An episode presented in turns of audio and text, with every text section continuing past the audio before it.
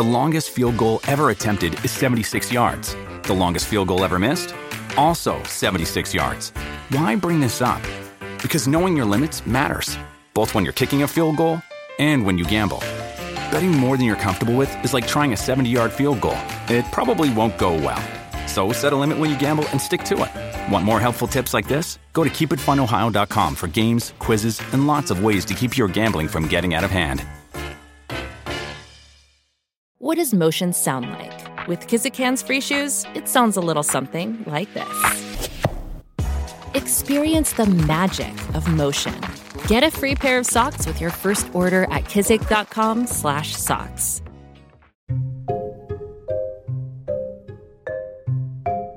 Hi, it's Dan.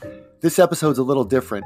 Usually we do three five minute or so segments. In the first one, we talk about um, our overall impression of the movie. In the second one, we talk about a key line or a key moment.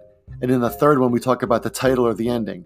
Well, for this one, the episode on Cold War, the third segment ended up taking 15 minutes all by itself because Mike and I got into this big argument about what happens at the end of the movie and what it means. So, um, if you only have 15 minutes and you want to go right to the ending, that's fine.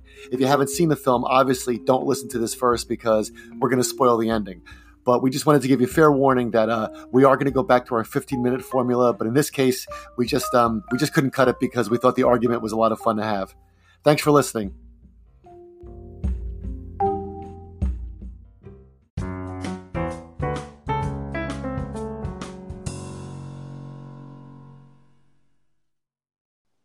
Hi, I'm Dan.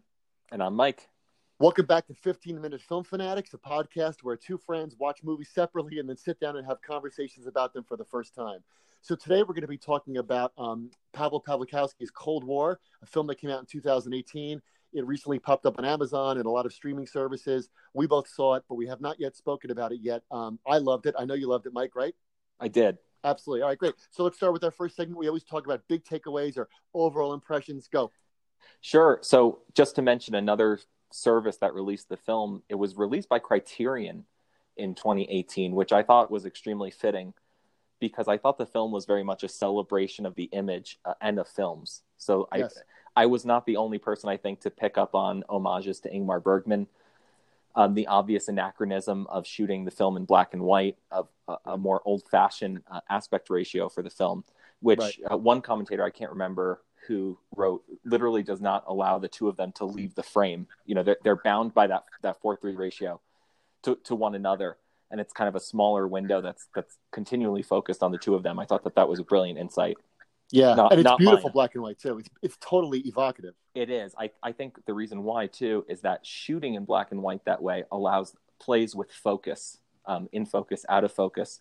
Uh, one notable moment is when Zula is sitting in the middle of the other singers, everybody else's face to the right. Um, all, the entire audience behind her is slightly out of focus. Everybody's faced a different way, and she's just faced dead on, uh, yep. you know, staring at Victor with her hand resting on her chin. And there's there's certain posed images like that. It, I think the shape and the structure look almost like an icon, like what you see yeah. at the beginning and the end on the wall in church. And so there's a play with structured images which are not naturalistic, they're not realistic uh, right. But God, do they work? And they're beautiful. Yeah, he wants to he wants to constantly remind you that he's that he's controlling what images you see. I mean, other directors yeah. try to hide their presence, but he wants you to know at every moment you're watching it. Um, that's funny what you said about that moment because that reminded me of the great moment in Strangers on the Strangers on a Train during the tennis match when everyone looks one way except for except for the one guy. Um, my my take on it, it's funny you mentioned like um, like older films and what that aspect ratio makes you think about. You know, I thought it was about. I mean, it evokes Casablanca in a lot of ironic ways. I think. Um, intentionally or unintentionally. But I thought it was I thought that was interesting what you said the word bound, and they are certainly bound to each other, but they're also they're also bound by you know um, the the politics of what's going on in the different countries that they that they that they flee to. Sometimes they flee each other, and it made me think about how you know a, when you fall in love, it's like you enter a new country. Like a couple creates its own world, and and that's what we see as they jump around the, the jump around Europe. But it's also a world that he tries to govern. Like he thinks he can control that world, but he can't. No, a- a- absolutely. He is in thinking that he can corral her. He is himself corralled one hundred percent by that relationship. So, what um, did you make of that? Let me ask you this question: What did you make of their relationship? Like, did you at any point think to yourself, "Well, why can't they just be together?" Like that was fascinating for me. I think the reason is because there, there's a lot of music metaphors in this film, and a lot of people have said that the music is part of what makes it work. I think Pawlikowski said that somewhere himself oh, sure, that yeah. he's able to trans- transfer from the folk songs to the big stage numbers to the sumptuous jazz, you know, and, and beyond to the right. big band. Uh, but I think that the reason that they can't make it work is because uh, Zula is a, a, soloist. You know, she, there's that there's that scene where she's uh, auditioning with the other girl and she wants to pick up on her song and she uses that to kind of get in the door. Yeah. And then she, she cons her way into take, the audition. Yeah, th- that's right. And she takes over, and the the other person is her name Irena. What's her name? Irena. Yeah, uh, Irena. Irena. Irena, you know, tells her, "Okay, that's enough." You know, like she's right. like she's a contestant on American Idol, um, right. and she says, "No, no, no. Here's the chorus." And she does the same thing. She does the right. same thing with Victor the first time they're rehearsing. You know, and, and, and he makes some offhand comment and she says you know are you interested in me for my singing or are you interested in me generally? And i think she sets the tone right away. And i think the answer is the answer is both because in that scene where she auditions you know he's done. I mean he's looking at her and, he, and he's he's done. And um, irena even kind of like smiles because he says oh i think she had a certain something that he can't articulate. And it's funny because the, the movie they're so inarticulate like he can't really articulate what he sees about her that's so fascinating. And she can articulate why she stands him up and you said about the music carrying things around. I mean, there's there's all these echoes from the lyrics, but one lyric that really struck me was when um she sings, "Is this a God-given love or one inspired by the devil?" And I think that's a big question the movie asks. Like, is this are we watching a, a, exactly a God-given love or one inspired by the devil? Yeah, you, well, you're exactly right because the lyric that I wrote down in my notebook is "Heart, you do not love peace." Right, right, and she does not love peace. Well, neither okay, does mine. Yeah. Yeah, I'm drawn well, drawn into this movie. You know, drawn into this movie into their relationship, and I think yes. anybody that else that's carried away, it's it's hard to be judgmental in that way when you're carried away on the tide of of what's going on between the two of them. Fair enough. Okay, we'll see you in segment. Keep two. it rolling. Welcome back. So, in the second segment, we like to talk about key scenes or big moments that are illustrative of the themes of the film. Dan, I know that you had one that you want to start with. Absolutely. So mine was in um in one of the Paris scenes. It's 1954 in Paris, and it's the moment where she runs into him. And before I said Casablanca, you know, was evoked in this film. So we get the uh, of all the gin joints in all the world. She walks into mine. She sees him, and then she says, um, you know, are you happy? and they have this conversation and he says to her you know what happened like why did you stand me up that time in east berlin and she says things like well i felt it wouldn't work i wasn't good enough i wasn't up to it and those reasons those excuses don't strike me well i guess it's funny that i said excuses. Those excuses don't strike me as good enough. I don't think they really articulate why she didn't show up. You said before she's a soloist. I guess that's it. At the moment she decided to dance with that stiff german. Um, but i think that my moment for the film that i think is so great is when um, they give the awkward hug goodbye, and she walks halfway down the street and runs back to him, and they start kissing. Because I think that's what the whole movie is, is is about: is that they have this magnetism, and they can't even explain what's going on. And and if you ask Victor, why are you in love with her? Because Victor's ready to like settle down. You get the sense of she's the wild card, she's the live wire, and he would say, I don't know. And so she runs back to him because you know that she's going to run back to him, and that's what makes me think like they, no matter how much they try to avoid it, they're going to just keep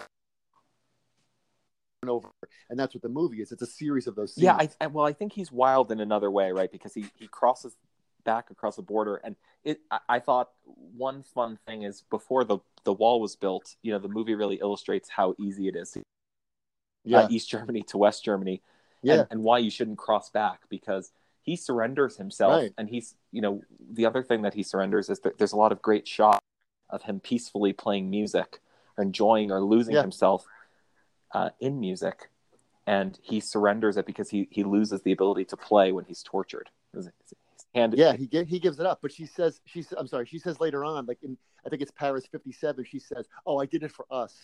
And then she says, well, "I got married to the Italian because I did it for us." But so I think all of her reasons are very inarticulate about why she. And I don't think she maybe she doesn't really know. Well, that was for the um, visa. I or thought she knows that's what she meant is is to get back. Yeah, to, that's right. That's right. You yeah. know, well, in, right. a, so what was your moment? Sure. Your moment? So so my moment was. Uh, after they're together in Paris, they finally escape to the West, and it looks like they they can be together. And there's just they kind of hit the worm in the apple, you know, which is that they they can't coexist for whatever reason. You you know you can imagine a character like Victor, you know, holding a baby or playing or or living some kind of domestic life. Yeah. And I I think that there's something in Zula that just has not given up on the world yet, and it's you know you'll notice we'll get to this in the ending that it's, it's only when she's exhausted all the possibilities of the world that she says it's it, get me out of here it's time to get me out of here so so my Uh-huh. moment is when they're walking together in paris and he presents her with the album and he says our baby and she, you know she Yeah. you know what she's Our right bastard. and He she tosses bastard. it away and then she starts to taunt him and he slaps her in the face Right. but her reaction to it you know is not to cry or taunt him back or to say something the scene does not go on she looks at him dead on exactly like that first scene where they're you know looking at each other across the room that i Yep. mentioned before and she says now we're talking Yeah, we're because talking, right? there's Now there's talking. something about a passion or an intensity about their relationship together which i think makes everything else dull in other words when he trades real music the ability to make jazz you know for her it's because he's heard a different kind of music and it's it's the only thing that the two of them can really can really listen to and i think that he's in a lot of denial about that right i think part of it is that she's jealous of the album in a way she's jealous of his life in paris she's jealous of his music uh, She's jealous of his poetry. she's jealous of his poetry metaphor Yeah, metaphor, Uh, metaphor. I mean, that's what she's also. She is a bundle of insecurities.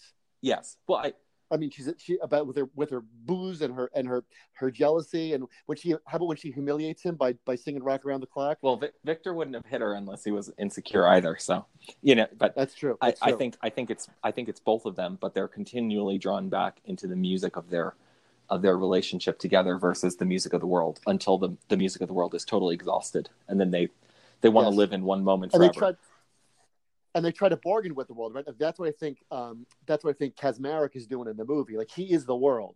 He's the world. Like they try to negotiate with that world, My favorite, they can't do it. you're exactly right. My favorite scene of uh, Kaczmarek uh, being the world and being the most quotidian villain, maybe of all time, maybe in movie history, is um, when uh, Victor and Irena are listening uh, to the two peasants in the one room, and the camera, without Uh-huh. cutting, pans to the right so that you can see in the kind of in the foyer into the dining where he, uh, he's sipping the soup with the old lady Yes, uh, because he's Yes. not this is very good. he is right, he is not in and of the music he is in and of the soup Yes, absolutely. And the party, good.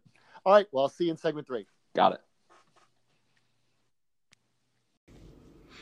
We're going to pause here because we just want to tell you something. If you haven't heard about Anchor, it's the easiest way to make a podcast. So let me explain. The first point is it's free. Yeah. Second, they have all the tools that you need to create, record, and edit your podcast right on your phone or your laptop. Third, Anchor will distribute your podcast for you so you can hear it on Spotify, Apple Podcast, and many other places. You pick up sponsorships, you can make money from your podcast, and there's no minimum listenership. It's everything you need to make a podcast in one place. Always be closing, Mike. Always be closing. So download the free Anchor app or go to anchor.fm to get started.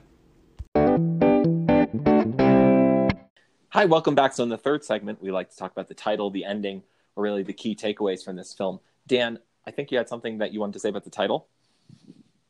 Yeah, I mean, other than it's it's just catchy, but it's also a perfect metaphor, metaphor, as she would say, for their relationship. I mean, th- we don't get to see a hot war except for when he slaps her, but um, or some of their you know moments where they're just yelling or something. But generally, I think it's so apt, not just because of the setting of Eastern Europe, but because what's going on in Europe is is mirrored in their relationship, right?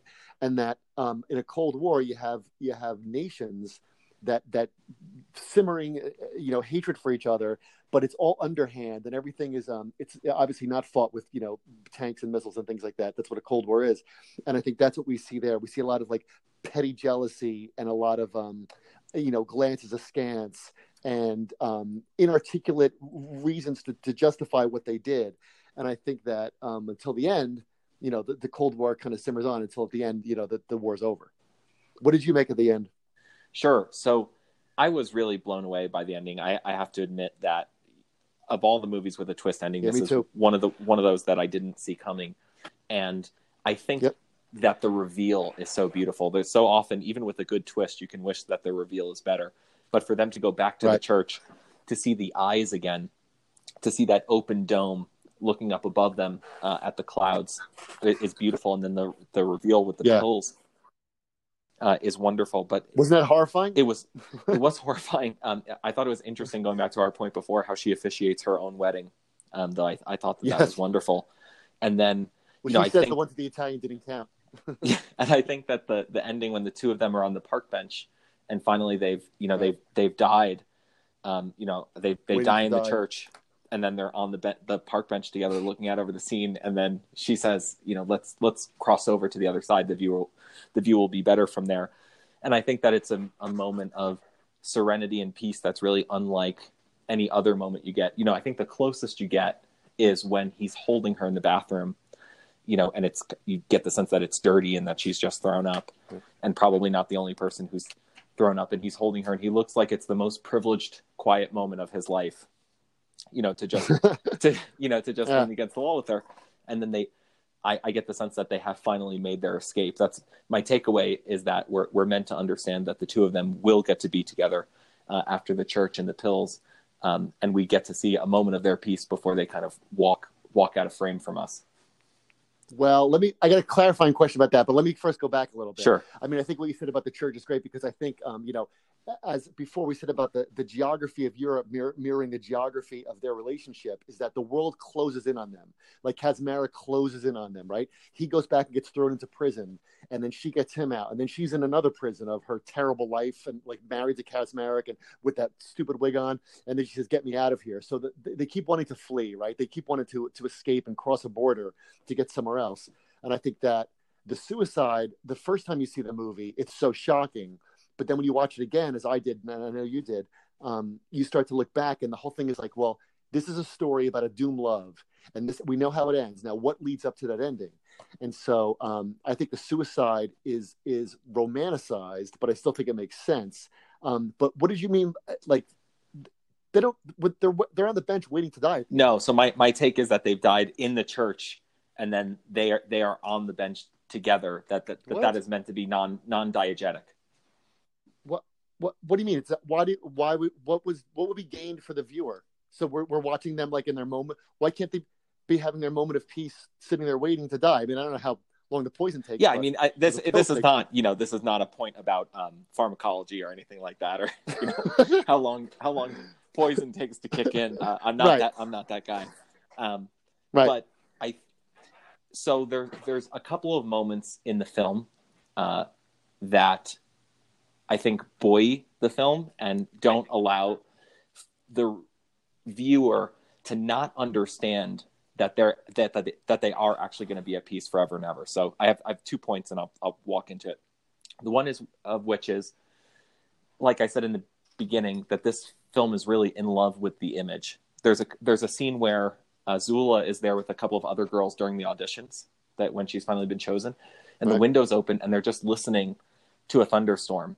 And you think that this is some kind of mise en scène for a conversation, but it's not mise en scène. It is the point. And and there's right be- moments of beautiful, lush imagery that don't really make any sense, except that they are wonderful and beautiful. And I think that they're meant to buoy the film against the grimness and bleakness of that vision. So I think that there's an understanding there between the director and the viewer, uh, at least this viewer and the characters, that when she says, "Now I'm yours forever," that that is Right. meant to be taken literally. And so the, the question is, is that true? Or are they both going to start, you know, uh, vomiting, well how would we know vomiting and pass out? well we're not going to we don't want to, it would be crushing to the viewer to see them vomit and pass out we've been on this journey with them together but we don't i don't what's to be gained by by why can't it be that they they take the pills they walk outside they sit down and and it's it's horrifying because they're waiting to die and they know they're going to die but they're enjoying their moment. They do have that moment of peace in the world. And she says let's go to the other side. I mean they're, about to cross over to the big other side. Well, I, I guess my sense is that they've that they've lingered dead in that place and that they are about to cross over to the other side and they walk out of the right. they walk out of the frame. This is for me, uh, at least my im- impression, kind of formally, is a movie of quick cuts of, um, of, you know, of sudden of sudden breaks in the actions, of blank blank screens, of title cards. This is really the only naturalistic moment where the two of them walk out. It's unlike any other kind of human Yeah. action that they take, you know, that they take in the rest of the movie. But then, what would be gained? What what is gained thematically, or in terms of the issues, by having them by by watching them Bec- the afterlife and but the afterlife, which by the way looks exactly like the bus stop from which they Sure, got with- off but with no bus and no people. Well, I mean, they're not going to kill themselves when she's singing the Mexican song. I mean, you know, they get they have to go to a quiet place. They go to the church to get married. Sure, No, listen, I listen. I buy that. What what's to be gained is the question. Uh, is the question is there is there five minutes of peace or is there an eternity of peace? And I think I think that it matters. I think that it matters whether. Or... Why does it matter? I mean, we know we know that they get two minutes or five minutes of peace on the park bench, but I mean, who, who do we? How do we know what happens afterwards? Because I think it comes down to your definition of doomed. I think that this is not about a doomed love. I think that this is in its way a story about a successful love and I understand that you think I'm romanticizing it, but again, I think it's the I think the director has romanticized this, and I'm just kind of open to to his impulses. Fair enough, but you think this is a, you think this is a portrait of successful love? I didn't say successful, did I?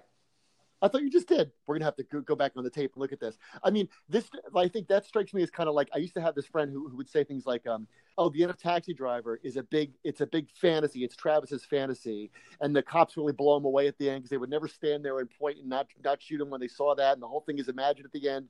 And I'd like, "That's. It seems too clever by half."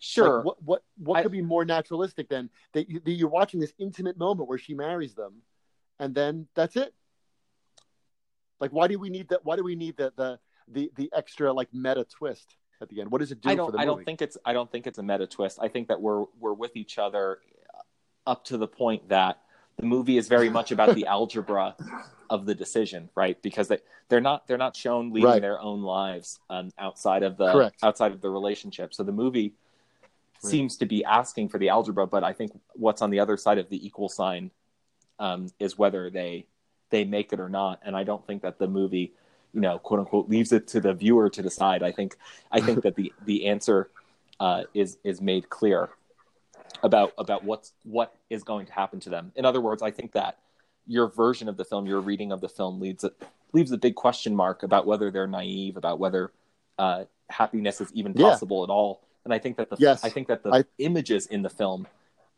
don't leave a question mark. I think that the way that the film is shot, I think that the inclusion of beautiful things like the wind moving through the wheat, which is what tells me that that moment links to all those other beautiful, sumptuous shots in the movie, says that it is possible. And so that question mark cannot exist for me. But those things are possible on Earth. I mean, go back to what you said about the algebra. I mean, first of all, they go to the undiscovered country, like Hamlet says they, we don't know what's on the other side, right? But I, if you go back to the algebra, that was a great word, right? The algebra of that decision, right? So you can you can read Othello, knowing what he's going to do at the end, and see what's the algebra of his decision to kill himself, right? Or um, or Romeo and Juliet or something like that. I think I think that we don't like we don't know presume to know what happens to Othello after he's gone or Romeo and Juliet, right? I mean, I, I, I guess something? what I'm saying is uh, Romeo and Juliet is set up so that no matter how many times you watch it, you're not okay with it. And I think that this film is set up so that by the second time you watch it, you are okay with it. That's that's a, that's I at least my okay reading. I was I was horrified by it even more the second time. The first time I was shocked as a plot twist, but then you watch it again, and everything they do becomes ironic. Everything they do has an asterisk next to it because you know it's leading to their dooms. Because she says that she when she says in the bathroom, "Get get me out of here," you, you got to get me out of here, and she pulls her wig off that's that's surrender. I I they're done. They can't live in the I world take anymore. that bench over the bathroom, and I think that they that they do too. I think that they've seen they've seen what, what there is to see. I mean, what there's no possibility for them to escape. Wait a minute. So you're you're you're saying that the the end is that we're watching them in their ethereal forms or something like at the end, based upon the fact that the wheat is the wind is blowing through the wheat. Yes, like, and, that, and that, that they walk off frame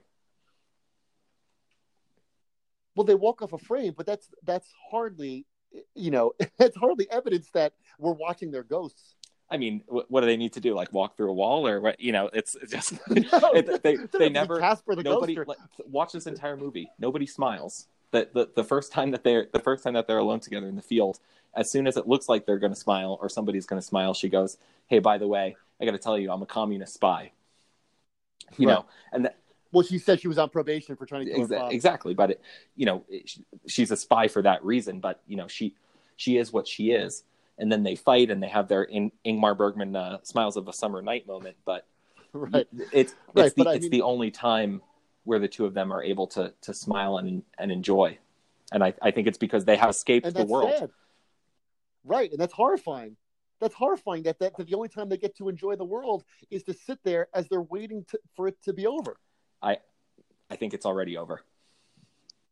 It, but then, what's to be gained from that artistically? I, I, we could be we're going over our five minutes, but what's to be gained from that artistically if you're the director? I think again, there's nothing. The film the film doesn't work if there's a if there's a question mark and you don't know what's happened to them. I think that the I think that the images of the film, that the tone of the film, that it's the its form does not match its content, and I think that I'm finding a reading that is explaining the mismatch between the form and the content. This is a, a movie where if I read you a plot synopsis, you would be horrified, but if you watched it, you would find many funny moments. You would find many beautiful moments. You would find uh, many sweet moments. And a lot of the sweet moments have to do with what the camera is looking at versus what is actually happening. There are sweet moments when they are making music together, literally. Yes. More than figuratively. We don't get to see a lot of their figurative music together. A lot of that is absent from the movie. So I'm sure someone can go on about the chemistry they have and stuff like that, but but but the, you don't get a lot of that in the movie. You get you get very selective things about the music that they make together. Um, but certainly, I don't think that uh, when I when I watched it again, it, it was not all sweetness and light. I mean, I, I think that it's it's it's a it's a it's a doomed love. It's it's about a guy that enters into this relationship, and it's, it's he has no idea what's going to happen to him, but he, it's going to end up ruining both of them. That that church is a ruin, but it's a beautiful ruin, and I guess that that's what the that's my take or or my reading and where where where it leads me. I don't know. I don't necessarily know that they find the paradise that's on the walls or what they're going to find when they get to the other side of the field. Um, but don't I, you think you're romanticizing the suicide? Thing? No, again, I, I think, think I think that... the I think the director is romanticizing the suicide that it that, that nothing happens to them, the two of them in the bathroom, that they have to go out to this beautiful field um, you know that they're that they're married with one another that there's that there's nobody around that it's just dusk you know lit lit by one but yeah. lit by one candle. Again i i, I think that that i think that the romanticizing is written into the bones of the film and literally into it its structure right? Because again they're they don't they're not allowed to have any lives um, outside of one another you know um, victor's lo- you don't permit you don't permit it go ahead sorry. Don't permit what? I'm sorry I was like, you don't permit one degree of horror at that. I, I permit shock. You're not horrified, right? I'm shocked, right too. But you're not also like, you know, before you said it's, you know, who would who would ever want to enter into that relationship? I don't know who would ever want to live in uh, Poland under the communists. I think that's part of the, part of the point of the film. All right. Well, and she says she didn't want to leave Poland, so she because she couldn't speak French. he said he tells her she's got a good ear. Yeah, that's right. All right. Well, we're gonna have to uh, we're gonna have to come back to this. Maybe we'll do a bonus episode sure. or something like that. But uh, and we'll keep texting each other about it, I guess. Um, but uh, I will uh, talk Thanks to you for soon. listening. Sure. Bye.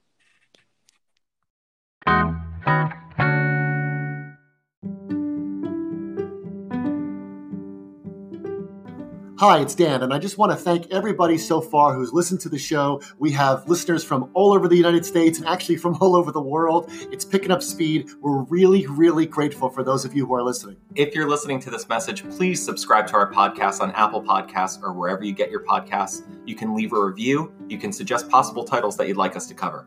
You can also follow us on Twitter, right? Our handle is at 15 Minute Film. That's at 15MIN Film.